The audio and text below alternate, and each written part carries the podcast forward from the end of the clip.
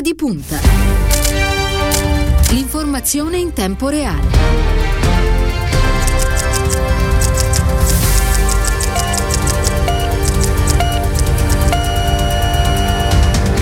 È martedì 9 marzo, buon inizio di settimana e ben ritrovati a Ora di Punta da parte di Stefano Cagelli. Eh, sono da poco passate le 8 e cominciamo puntuali la nostra diretta del mattino.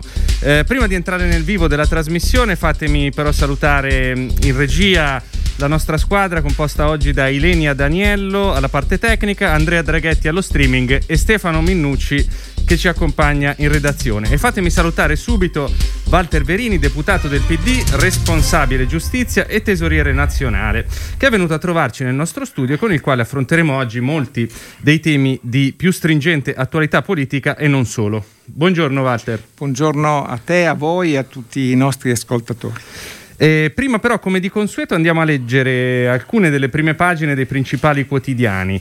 Allora, eh, partiamo da Repubblica. I vaccini ci salveranno. Draghi, ogni vita è importante, dobbiamo fare scelte rapide.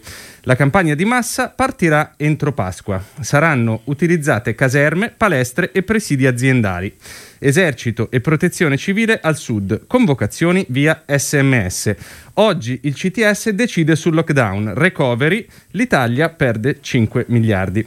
Eh, il commento di Francesco Bei, una corsa contro il tempo e abbiamo anche eh, da segnalare l'intervista in prima pagina, il richiamo a Liliana Segre, è una guerra, piango per una generazione cancellata nella solitudine. Passiamo al Corriere della Sera, Draghi, la via d'uscita non è lontana.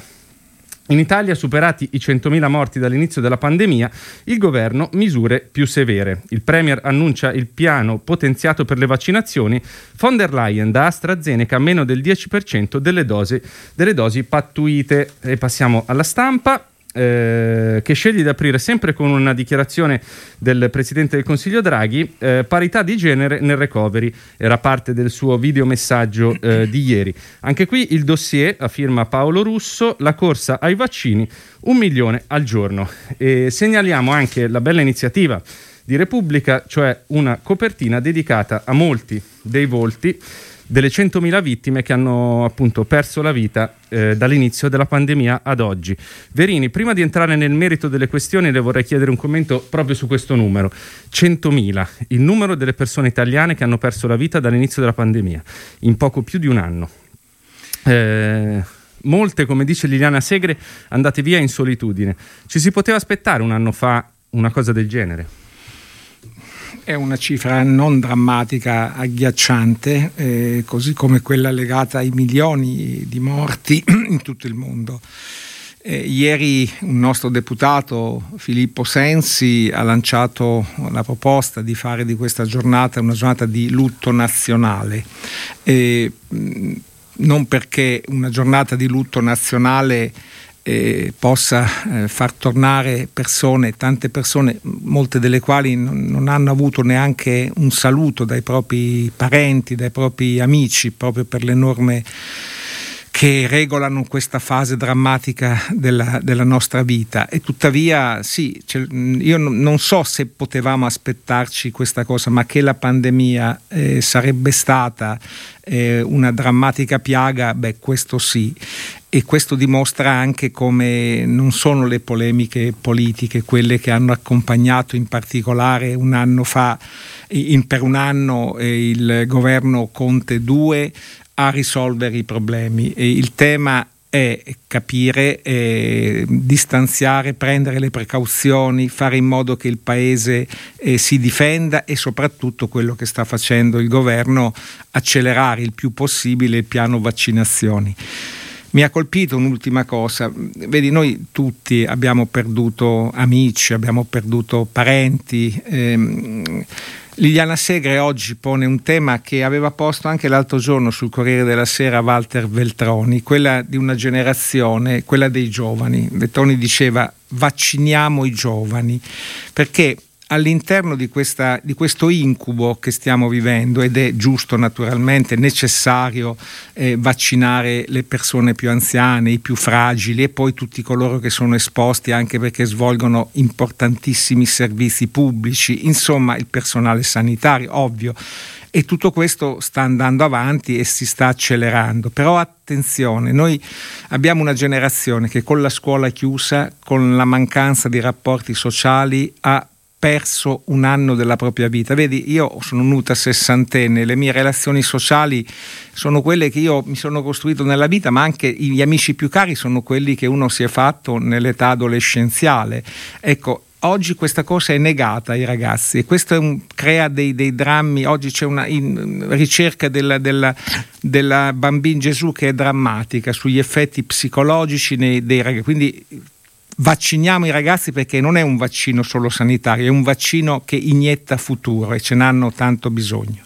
E a proposito di questo, io mh, mm, vorrei arrivare da subito a parlare eh, del fatto che eh, le misure contro la pandemia eh, potrebbero inasprirsi. Proprio oggi è attesa la decisione del Comitato Tecnico Scientifico e una nuova stretta sembra inevitabile. Che cosa ne pensa e che cosa si auspica mh, mm, per i prossimi giorni? Perché ormai si tratta di questioni relative veramente alle prossime ore.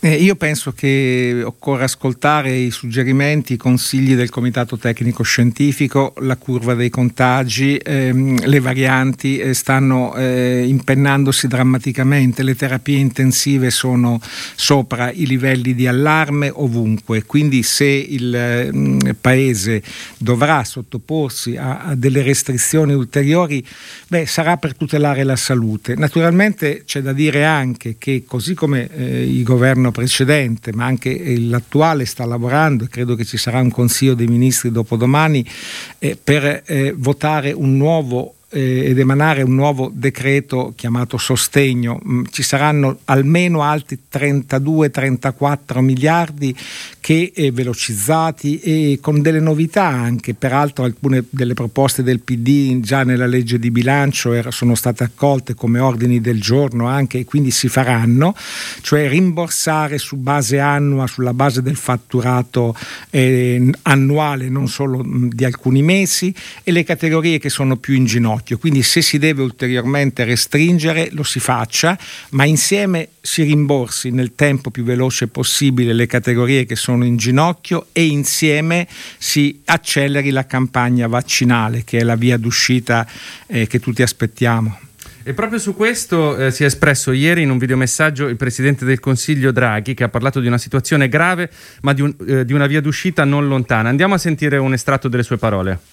Il nostro compito e mi riferisco a tutti i livelli istituzionali, è quello di salvaguardare con ogni mezzo la vita degli italiani e permettere al più presto un ritorno alla normalità. Ogni vita conta, non perdere un attimo, non lasciar nulla di intentato, compiere scelte meditate ma rapide. Non voglio promettere nulla che non sia veramente realizzabile.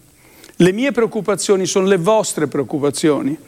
Il mio pensiero costante è diretto a rendere efficace ed efficiente l'azione dell'esecutivo nel tutelare la salute, sostenere chi è in difficoltà, favorire la ripresa economica, accelerare le riforme.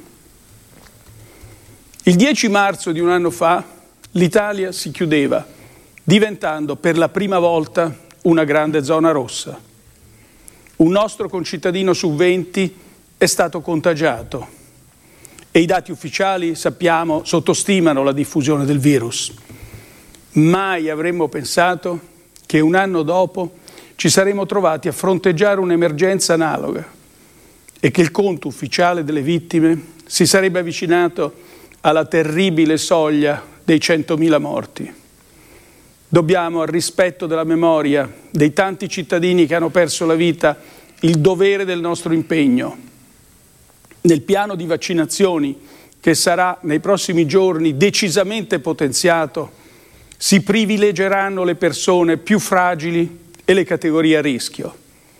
Aspettare il proprio turno è un modo anche per tutelare la salute dei nostri concittadini più deboli.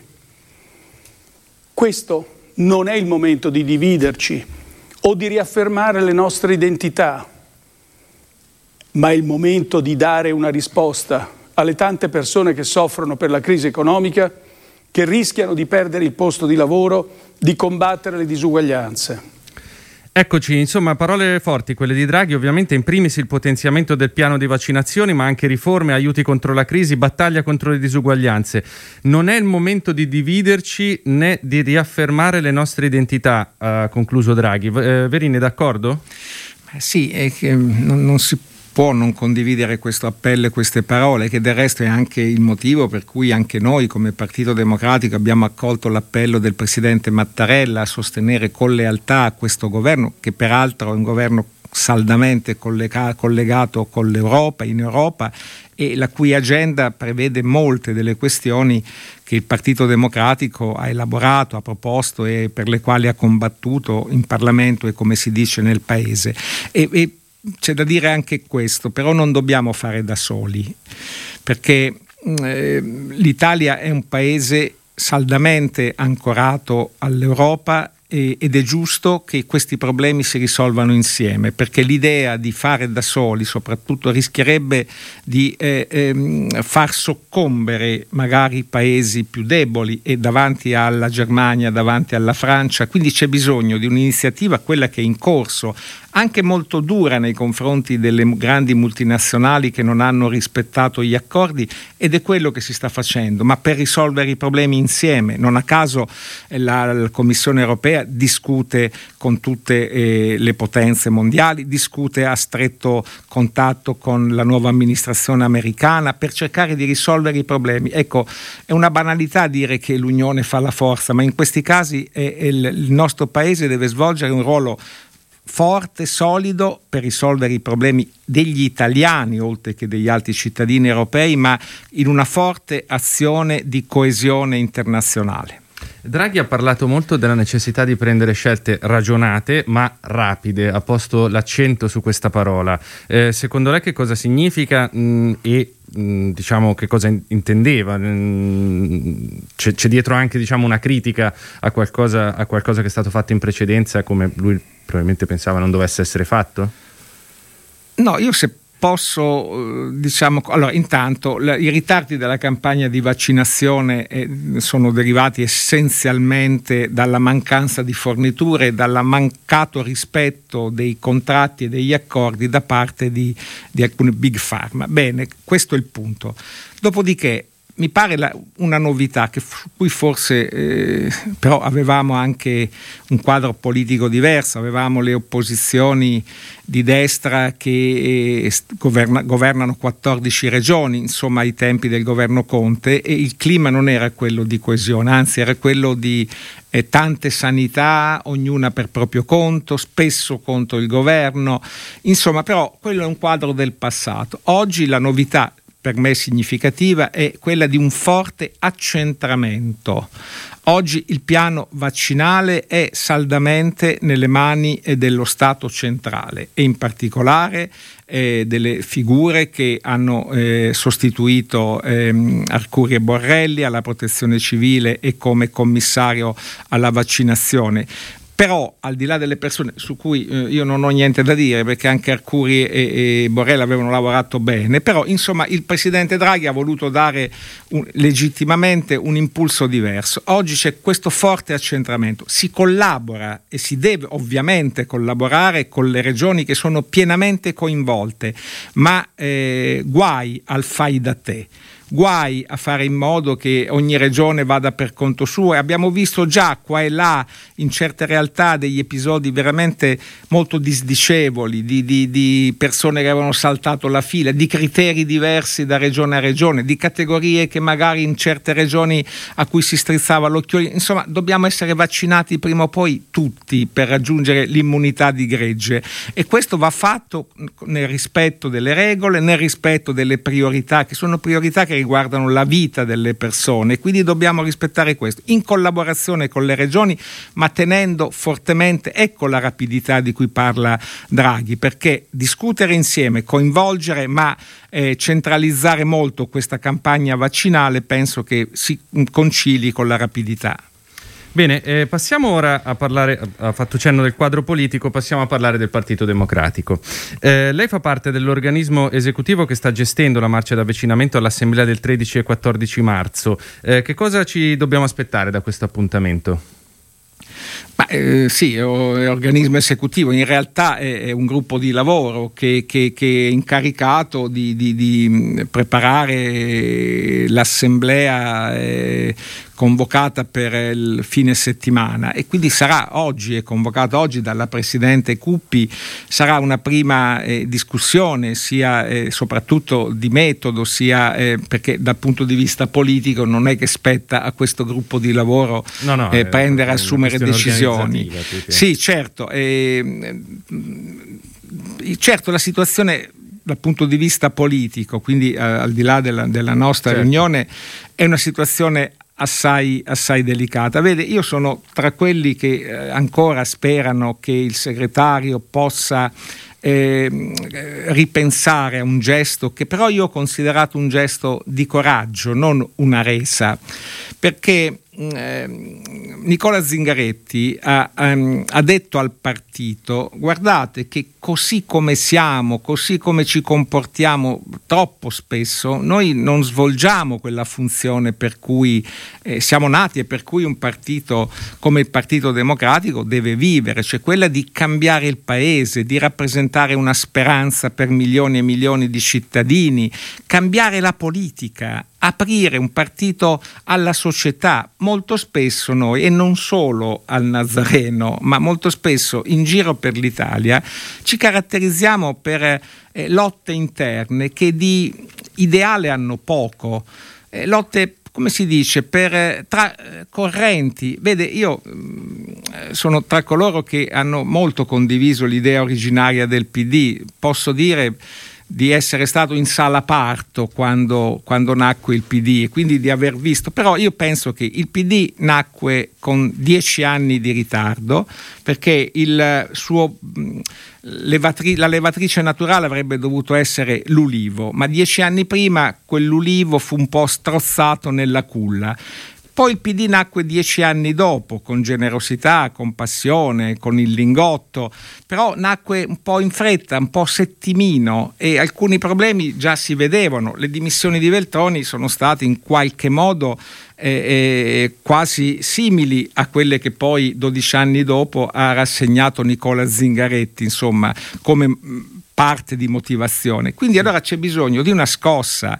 Quindi io penso che sarebbe bello dal mio punto di vista che l'Assemblea dicesse a Zingaretti ripensaci, ma non si limitasse a dire questo. Potrebbe e dovrebbe anche dire abbiamo capito il tuo gesto di rottura forte, fortissimo e, e ne teniamo non solo conto, ma ne traiamo le conseguenze. Quindi Bene il pluralismo interno, guai se non fosse così, ma basta con un correntismo asfissiante. Bene con un partito organizzato, plurale, ma apriamo porte e finestre, apriamo alla società, facciamo in modo che il partito ritorni a essere un punto di riferimento per, anche per tanti che che, che, sono fuori. Vedi, nel 2008 noi non vincemmo le elezioni, ma il Partito Democratico prese 12 milioni e 200 mila voti. Ecco, dieci anni dopo, nel 2018, noi ne prendemmo 6 milioni. Abbiamo perso 6 milioni di cittadini di centro-sinistra che avevano sperato nel Partito Democratico. Ecco, io penso che noi a questi dobbiamo riparlare e dobbiamo farlo recuperando le radici eh, che Zingaretti ha iniziato a recuperare recuperare. Vedi, io ho questa analisi, faccio. Secondo me il periodo di Renzi è stato un periodo dove il PD ha esercitato la vocazione minoritaria, perché Renzi ha eh, in, lucidamente dal suo punto di vista, ma negativamente, ha lavorato per recidere delle radici, chiamiamole così, sociali di sinistra. Lui ha, ha, si è scagliato contro i sindacati, ha, ha fatto delle, delle, politiche che se per semplificare potremmo chiamare di centro.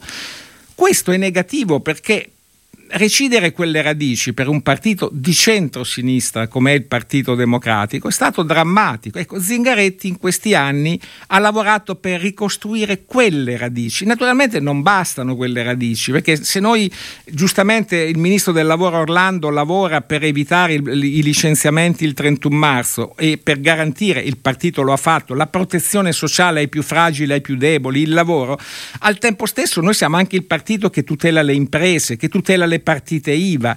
Questo dobbiamo fare, dobbiamo farlo con un rapporto aperto con la società. Quindi Zingaretti, ripensaci, io glielo dico, ma dobbiamo fare in modo che quel suo gesto eh, sia un monito per il partito e si cambi radicalmente il nostro modo di essere. Zingaretti, quando ha usato quella frase fortissima che molti hanno criticato, Zingaretti non si vergogna del Partito Democratico, lo so bene.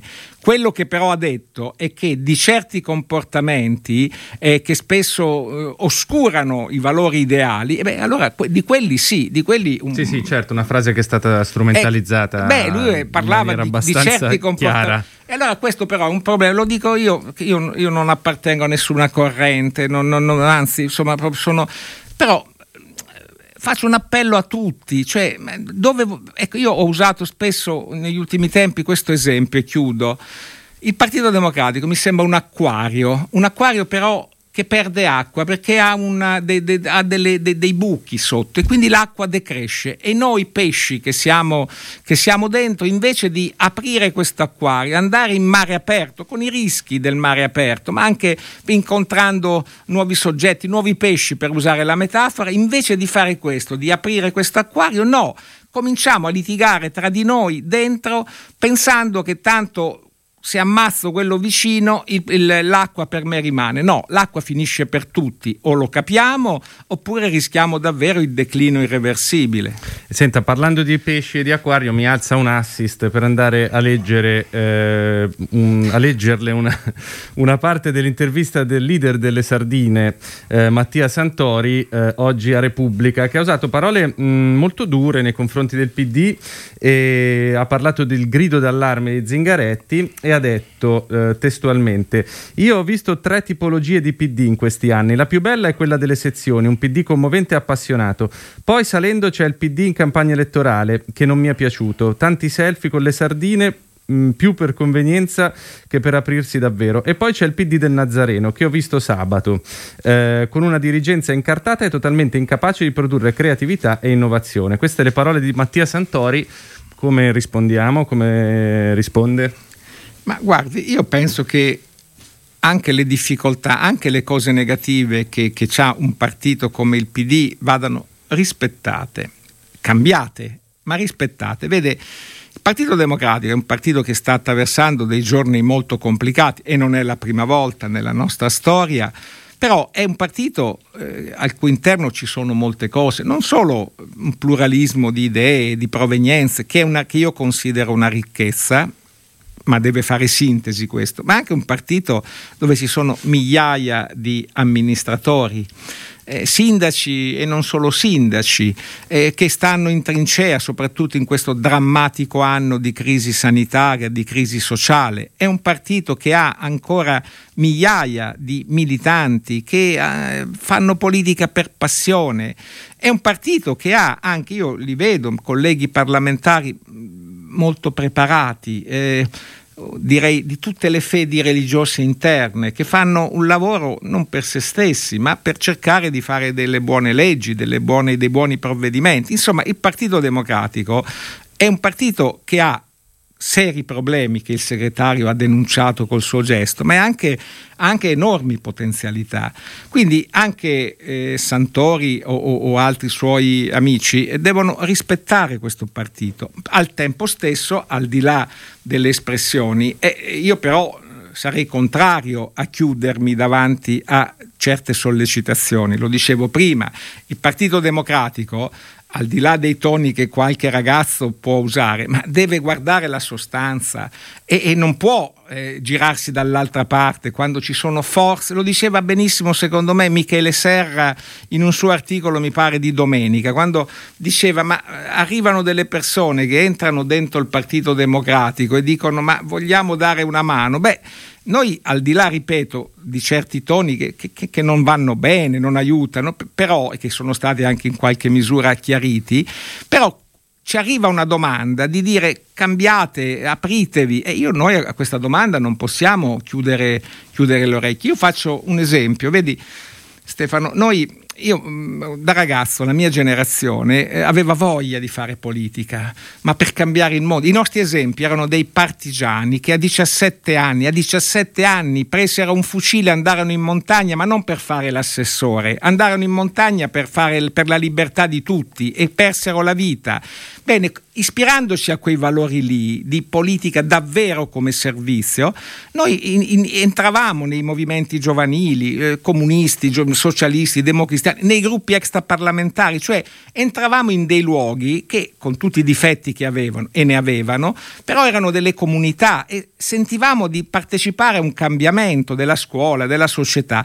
Bene, oggi i partiti, e anche io penso al nostro, non sono attrattivi, però ci sono 7 milioni e mezzo di italiani, 7 milioni e mezzo di italiani che fanno i volontari, sono iscritti agli albi del volontariato, sono persone che hanno voglia di essere utili agli altri. Beh, quelle energie sono energie a cui il Partito Democratico deve rivolgersi, sì. deve affidare le chiavi dei propri circoli per eh, ricostruirli, per riaprirli alla società. Questo è un partito utile alla società, o lo capiamo oppure, come si dice, rischiamo davvero di essere sì irrilevanti. E a proposito delle, de, dei tanti militanti, delle tante militanti iscritti ed elettori del Partito Democratico, vi ricordo che torneremo a parlare tra poco eh, di tutto questo eh, nel nostro spazio di microfoni aperti, anzi vi ricordo anche il numero per partecipare che è il 342 1426 902, potete scriverci su Whatsapp oppure potete chiamarci se volete interloquire anche con l'onorevole Verini. Eh, prima di fare una breve, una breve, pausa però le volevo leggere un altro estratto di un'altra intervista, eh, sempre oggi su Repubblica quella di Chiara Appendino ad Annalisa Cru- eh, Cuzzocrea. Eh, cosa deve fare il Movimento 5 Stelle? Stare stabilmente nel centro-sinistra o fare d'ago della bilancia? Chiede Cuzzocrea ad Appendino, che ricordiamo è sindaca di Torino ma ha deciso di non ricandidarsi eh, alle prossime amministrative. Risponde Appendino, sono i temi come l'ambiente, le politiche di welfare, la mobilità sostenibile a rendere il nostro un progetto progressista.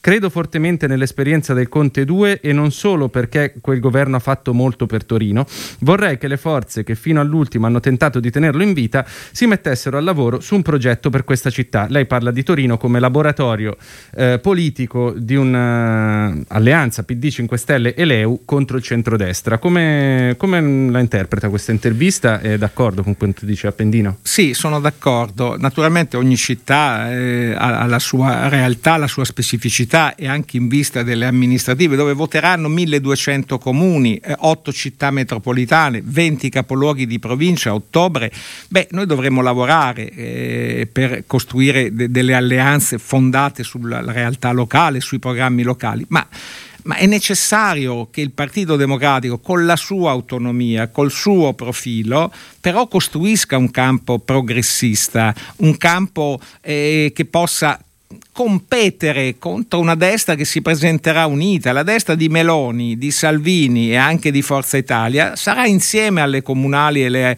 e le amministrative, sarà insieme quando si voterà per le politiche. Allora noi abbiamo l'obbligo di costruire un rapporto fondato su concreti valori, ideali, programmi eh, per, per costruire un fronte competitivo di centrosinistra, progressista, dentro il quale 5 Stelle, io, mi, io, vedi, io non ho paura di Conte che guida 5 Stelle, che prende i voti al PD, io mi preoccupo del PD, cioè noi non dobbiamo guardare quello che fanno gli altri, noi dovremmo avere fiducia in noi stessi, nella capacità di poter riaprire il rapporto con la società, di poter riconquistare elettori, con le idee, con i valori, con, anche con un forte dibattito politico interno, certamente, perché questa è, è l'infa vitale, ma poi eh, con, con valori forti. Io non credo che ci sia stata subalternità nei, nei, confronti di 5 Stelle. Noi abbiamo preso, 5, preso, il rapporto con 5 Stelle con un Di Maio che andava dai gilet gialli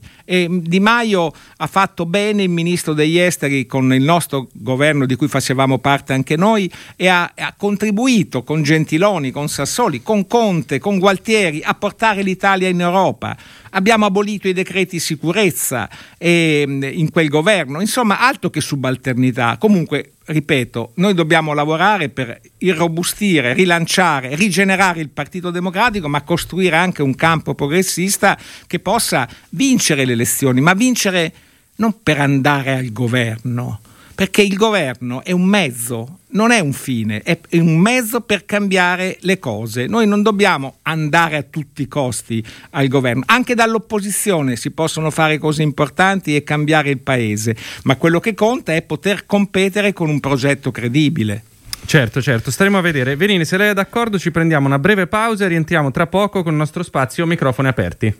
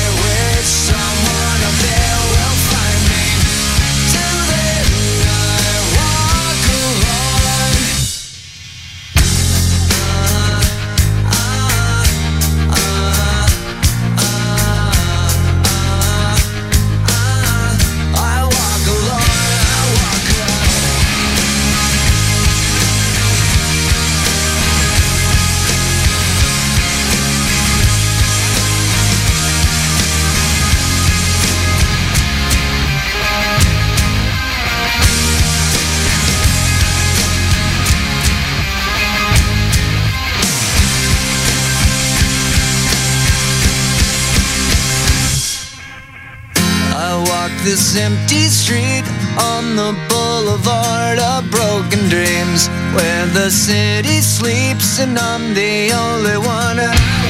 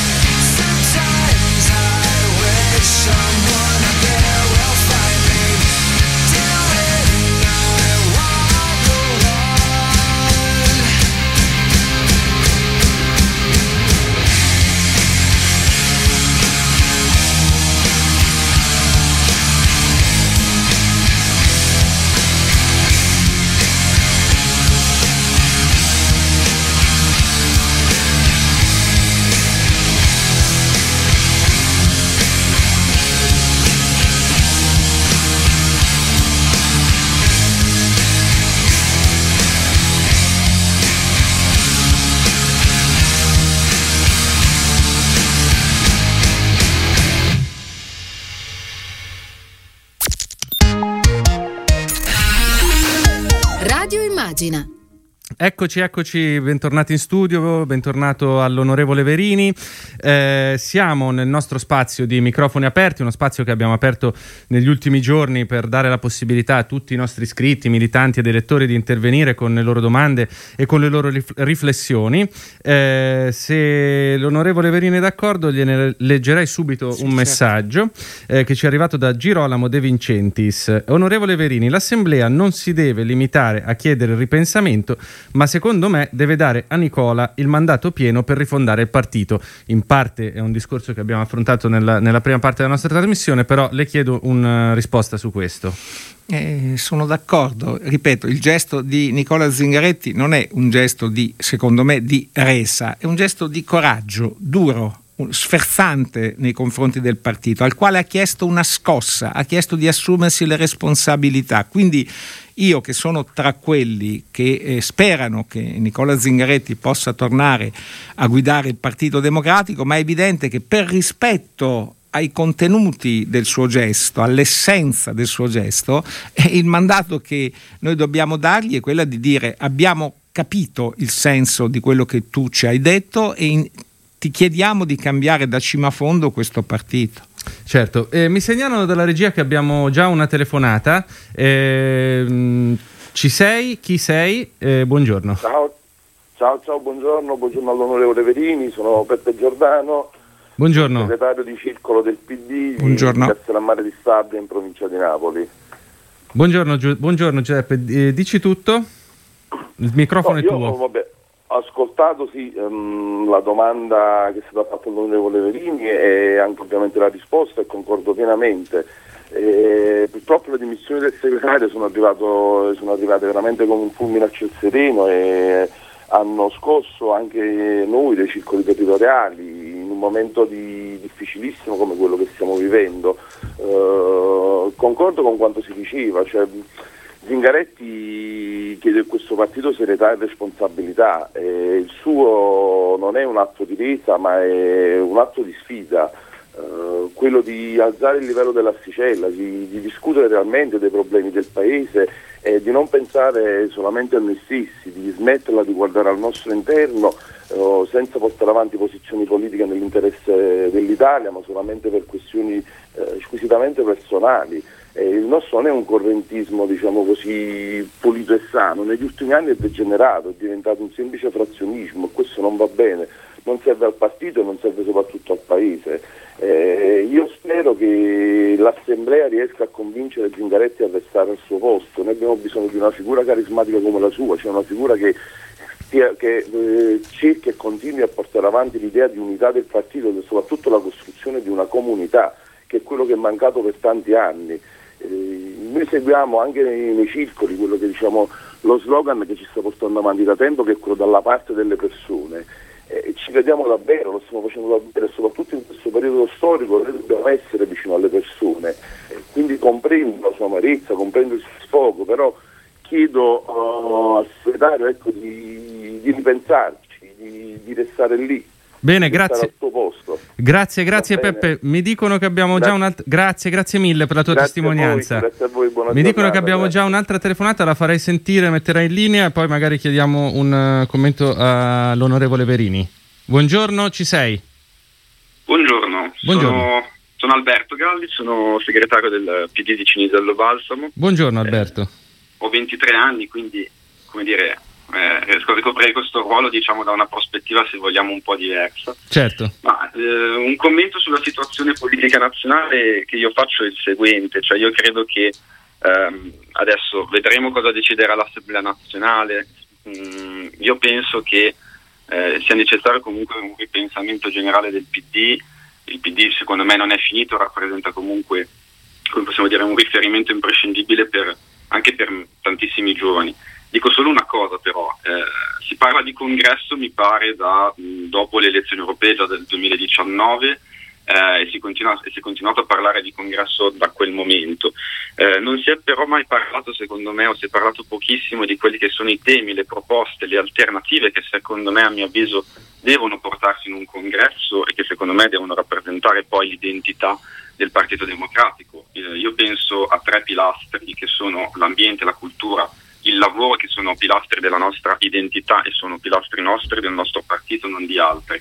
È evidente quindi ad esempio sulla transizione ecologica, ma anche battaglie come penso eh, lo Jussoli, insomma questione inclusione sociale, di integrazione che ehm, per, per, carità per tante ragioni però si sono un po' perse in questi, in questi tempi. Io penso che se noi ripartiamo dai temi riusciamo a, eh, dire, a rilanciare il partito, se invece non ripartiamo eh, dai temi allora saremo diciamo, ancora più in difficoltà e perderemo ancora più credibilità eh, nei confronti eh, del, del, nostro elettorato, del nostro elettorato, ma ve lo dico anche e soprattutto dei giovani che eh, appunto non arrivano da un'esperienza di PC, DS, Margherita, arrivano a, una, a, arrivano a fatto compiuto in un partito che è il Partito Democratico e che nel Partito Democratico ci crede eh, ci credono, ci deve credere di più anche il Partito Democratico. Grazie, grazie Alberto, grazie mille. Allora, onorevole Verini, se, po- se posso riassumere le parole di Peppe e Alberto, eh, da una parte la necessità di ricostruire, di costruire una comunità che vada oltre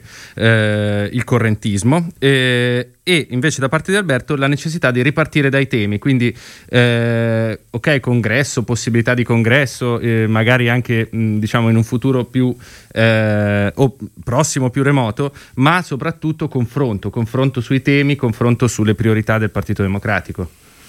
Eh, diciamo io considero i due interventi un po' complementari, esatto. nel senso che le due cose eh, stanno insieme. Eh, un partito quando sta insieme e discute di futuro, eh, eh, Alberto a 23 anni da Cinisello Balsamo parlava di ambiente, parlava di scuola, parlava di lavoro.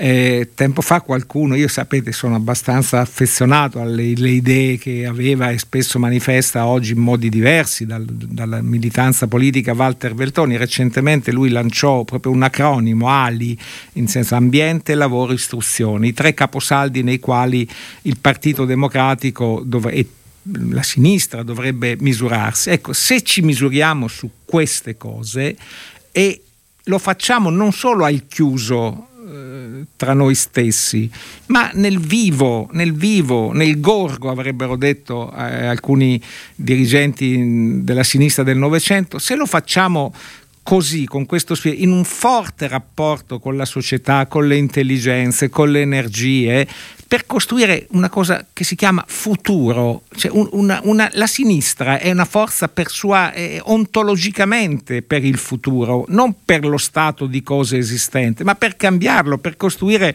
una società migliore. Bene, se facciamo questo e lo facciamo insieme, allora diventiamo anche comunità se invece noi teniamo un confronto chiuso soltanto per chi fa e litighiamo per chi fa l'assessore, beh è evidente che non si parla di futuro.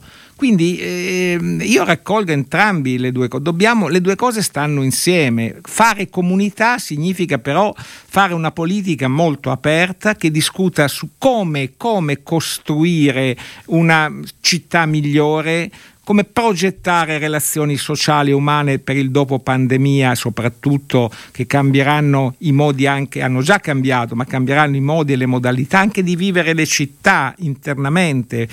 La parola chiave comunità non è solo una parola che eh, riguarderà la vita interna di un partito, ma sempre di più dovrà riguardare in un tempo di smarrimento come questo e di paure, di insicurezze, dovrà riguardare eh, le popolazioni. E noi dobbiamo essere lì dentro. Il Partito Democratico appunto dalla parte delle persone come recita il, lo slogan. E quindi sì eh, ce la faremo. Io dico una cosa ce la dobbiamo fare perché eh, altrimenti la sinistra rinuncerebbe in questo paese a svolgere il suo ruolo, ma questo non è possibile. Io cito spesso Michele Serra, che secondo me è uno degli osservatori più lucidi, anche eh, come dire, disincantati dal punto di vista, il quale quando dopo la sconfitta epocale del 2018 eh, usò questa immagine, dice ci sono milioni e milioni e milioni di anime che vagano eh, e si riferiva agli elettori del centro-sinistra delusi e disillusi e alla ricerca di un corpo, un corpo che deve essere un soggetto, lo vogliamo chiamare partito, chiamiamolo partito, ma in ogni caso che si chiama sinistra, centro-sinistra, chiamiamolo, ma questo queste anime girano. Ecco, siccome questa domanda c'è esiste, ci sono milioni e milioni di persone in questo paese che hanno voglia e bisogno di una sinistra che guardi al futuro, beh, noi abbiamo l'obbligo di provarci, se no eh, veramente saremmo degli irresponsabili. Sì, sì, anche perché mai in un, in un momento così, eh, non, mai è stato così importante eh, la necessità di rielaborare idee, soluzioni, temi per affrontare il presente e il futuro. Eh, andiamo adesso a sentire un'altra telefonata telefonata. Uh, chi abbiamo in linea? Ciao, ciao a tutti, sono Ciao. Marco Moscardini, sono il segretario del PD di Correggio in provincia di Reggio Emilia, un paesino in provincia di Reggio Emilia. Certo, lo conosciamo. Ciao Marco. ciao, ciao. Io volevo, volevo, dire due cose veloci, nel senso, sì è vero, la politica aperta, il concetto di comunità sono tutti importanti, ma da, da qualche giorno a questa parte io non faccio altro che ricevere telefonate, messaggi e tutto di più di gente che vuole contare, i nostri iscritti notano una, una, distanza enorme tra i volontari delle feste, del, dalle nostre feste, tra gli iscritti e, e, e, questo correntismo sostanzialmente che viene visto in maniera veramente deleteria. Cioè, tutti mi sollecitano il fatto che bisogna, bisogna superare questo principio, cioè le, le, correnti non possono condizionare così la vita di un partito. Eh, noi ce l'abbiamo sulla nostra pelle, i nostri volontari ce l'hanno sulla nostra pelle, lo sentono con sofferenza. Le parole di, di Zingaretti che abbiamo apprezzato comunque per la grossa sincerità e la grossa operazione di verità fanno male. Qua c'è bisogno di risposte, le risposte possono solo essere qualcosa di importante, possono essere il fatto di contare di più, un'assemblea, un'assemblea, che possa votare online, i cittadini che possono votare online, non è uno scandalo pensare di arrivare a loro. Forse mettere un argine al correntismo è assolutamente indispensabile. Poi è chiaro che si possono prendere in considerazione tutti i concetti più elevati, ma qua bisogna partire dalla base. La base nostra vuole contare, noi non siamo un partito personalistico, non lo siamo mai stato, i nostri circoli, le nostre, le nostre federazioni contano, vogliono contare. Io ricevo solo telefonate di questo tipo e messaggi di questo tipo, questo secondo me è un significato importante. Noi tutti crediamo in questo partito più che mai, a maggior ragione adesso. C'è bisogno del partito e c'è bisogno della base del partito. Io volevo sollecitare questo. Grazie, grazie Marco. Prendiamo l'ultima telefonata e poi andiamo a chiudere con l'onorevole Verini. Chi abbiamo in linea? Pronto? Vincenzo sì. Scorza da Perugia. Vincenzo, sì. buongiorno. Da Perugia, buongiorno. quindi insomma l'onorevole Ciao, Verini è titolatissimo a risponderle. Certo. Mi dica, di, di, di, dici tutto, il microfono è tuo. Sì, grazie. No, volevo dire che ho ascoltato un po' la discussione, certo, bisogna ripartire dalla base, questo è sicuro, però abbiamo bisogno anche di una guida decisa in questo, in questo periodo, in questo momento. Stiamo per discutere importanti provvedimenti tipo il recovery plan, la campagna vaccinale, eh, nuova, il nuovo decreto ristori. Noi abbiamo bisogno di un segretario, di una persona che, che, ci guidi. Quindi le dimissioni del segretario di Zingaretti sono arrivate come un fulmine al cielo sereno. Certo, tutto quello che dice l'abbiamo visto eh, in questi anni purtroppo. Abbiamo più pensato sempre a fare lotte interne e meno a eh, essere propositivi. Forse è il momento di avere un chiarimento definitivo in questa assemblea e cercare di avere un partito unito che riparta dalla, dalla base e pian piano eh, eh, resti quello che, che, è, quindi diventi il partito che abbiamo sempre diciamo, desiderato dalla, dalla nascita del PD. Grazie, grazie Vincenzo. Eh, Verini, allora, anche qui secondo me due interventi che possiamo considerare abbastanza complementari. Il primo dice con quali forme, con quali strumenti vogliamo e dobbiamo coinvolgere di più la base del partito, immagino anche proprio al processo decisionale eh, sui temi di cui parlavamo prima. Primo. Secondo, Vincenzo invece ci dice, eh, sì, ok, però il partito ha bisogno di un leader, quindi nel caso in cui Zingaretti non ci ripensasse, la l'Assemblea che cosa secondo lei potrebbe o dovrebbe fare? Ma questo è, l'oggetto delle, delle, di, di, di, delle discussioni, dei pensieri di, tutti noi, ma anche direi di, milioni di nostri tra iscritti ed elettori, di cittadini italiani che giustamente eh, sentono il bisogno che questo Paese abbia un partito democratico, che abbia una sua leadership non, non personalistica ma, ma collegiale, come del resto è stata quella di Nicola Zingretti. Noi non siamo un partito, come si dice, dell'uomo solo al comando, non siamo un partito caserma, siamo un partito eh, che ha dei gruppi dirigenti, viva Dio.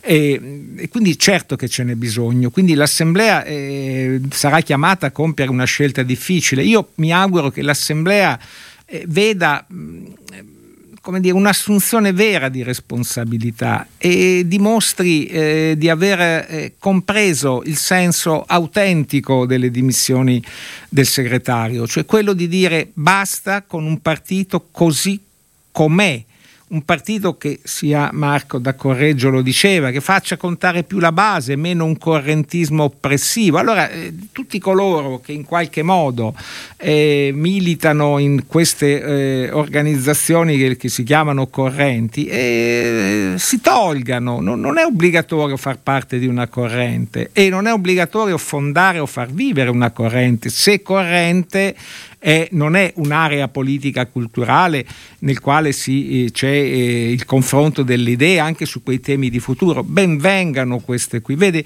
io facevo parte della commissione che eh, scrisse il codice etico del PD quando il PD nacque e, e ricordo che ci fu una commissione importante, cioè, non, a parte gente come me che contava relativamente, evidente, però c'era un signore tra i tanti che stava lì a, in questa commissione, questo signore oggi abita al Quirinale, si chiama Sergio Mattarella e all'epoca era un cittadino e faceva parte del PD e faceva parte del gruppo di lavoro del, del codice etico. Bene, in quella in quella eh, codice etico e ancora questa cosa è sopravvissuta. Mi ricordo che feci una proposta per eh, dire vietiamo la costruzione di correnti organizzate, quindi non di aree politiche, ma dico, mi ricordo ci fu un dibattito, alla fine però riuscimmo a mettere una formulazione che dice eh, che no, non si possono fare cristallizzazioni correntizie. È già scritto nel codice etico eh, le cristallizzazioni correntizie. Basta, demoliamole queste cose, demoliamole. E aggiungo anche un'altra cosa, se facciamo questo eh, ci sarà anche più libertà per tutti, per, non ci devono essere, io non penso agli ex, io non mi sento un ex comunista, un ex PD, io mi sento un democratico, così come vedo democratici altri da provenienze diverse. Questa è una ricchezza, per carità, guai chi pensa che questo sia un limite, però non può neanche essere una cristallizzazione la situazione attuale. Infine, il richiamo alla base è sacrosanto evidentemente. Tuttavia dobbiamo anche sapere che purtroppo eh, non tutta l'Italia è Correggio dove ci sono ancora radici, dico Correggio per dire l'Emilia, per dire certe realtà delle, della, della Toscana, dell'Italia centrale, ma sempre meno, ma soprattutto in tante altre parti del paese, i circoli purtroppo non esistono più, spesso sono stati dei comitati elettorali, dei comitati per le preferenze e non fanno vita politica. Ecco, non è, noi abbiamo bisogno di circoli e laddove ci sono devono davvero contare, pesare, far sentire la propria volontà, la generosità, la passione, ma abbiamo bisogno di ricostruire eh, circoli che siano una cosa radicalmente diversa dalle, dagli circoli de, come l'abbiamo visto nel Novecento anche recentemente, circoli aperti, dei luoghi dove il, il ragazzo che ha bisogno di, di fare un, magari di, di una connessione va lì, sta lì e entra in contatto col PD, un'associazione che non ha una sede, si, però prende in prestito anche la sede del PD per fare una riunione e insieme si, si, si interagisce, insieme si, si, fanno, si creano contatti un partito, un circolo che eh, veda quello che fa, che succede davanti alla sua porta. Spesso noi vediamo sentiamo ove mai sono aperti i circoli, a volte passiamo, sentiamo strilli, urla, come ah, mazza, dis- discutono di cose eh, importanti, ambiente, sosten- no, discutono per chi va a fare l'assessore o per chi va in una partecipata. Questa roba eh, fa male, non perché non sia importante vincere un comune e governare, è fondamentale, ma se questo diventa il fine, eh, allora è evidente che qualcosa non funziona. Prima facevo l'esempio dei dei 7 milioni e mezzo di volontari che aiutano gli anziani, aiutano i disabili, che puliscono l'ambiente. Insomma, sono persone non di tutte le età, anche tanti giovani, che hanno, sentono un fuoco dentro, il bisogno di dedicare parte della propria vita agli altri, alla collettività. Che cos'è la politica se non è questo? La politica deve essere chi la fa come noi, a tutti i livelli, a tutti i livelli, a partire da noi parlamentari. La politica deve dare l'esempio di una missione, di una missione per gli altri, per cambiare le cose, non per se stessi. Questa è la rivoluzione copernicana, secondo me, che deve fare il Partito Democratico. Essere percepito, oltre che essere le due cose devono stare insieme, essere ed essere percepito come un partito di radicale cambiamento, di, di inclusione, di futuro e soprattutto di dibattito forte anche interno del, sulle idee e non su, sull'occupazione del potere. È molto chiaro, grazie, grazie mille all'onorevole Verini, grazie per questa discussione ricca, onesta e schietta. Eh, io ringrazio anche ovviamente la nostra squadra che ci ha accompagnato questa mattina, Elenia Daniello alla parte tecnica, Andrea Draghetti allo streaming e Stefano Minnucci in redazione. Eh, vi ricordo che questa puntata di Ora di Punta la potrete trovare eh, in podcast sul sito immagina.eu, sull'app di Immagina e su tutte le principali piattaforme online. Ora vi lascio a un una bellissima intervista di Giuliano Giubilei a Ezio Mauro. Ora di punta torna domani. Un saluto, una buona giornata da Stefano Cagelli.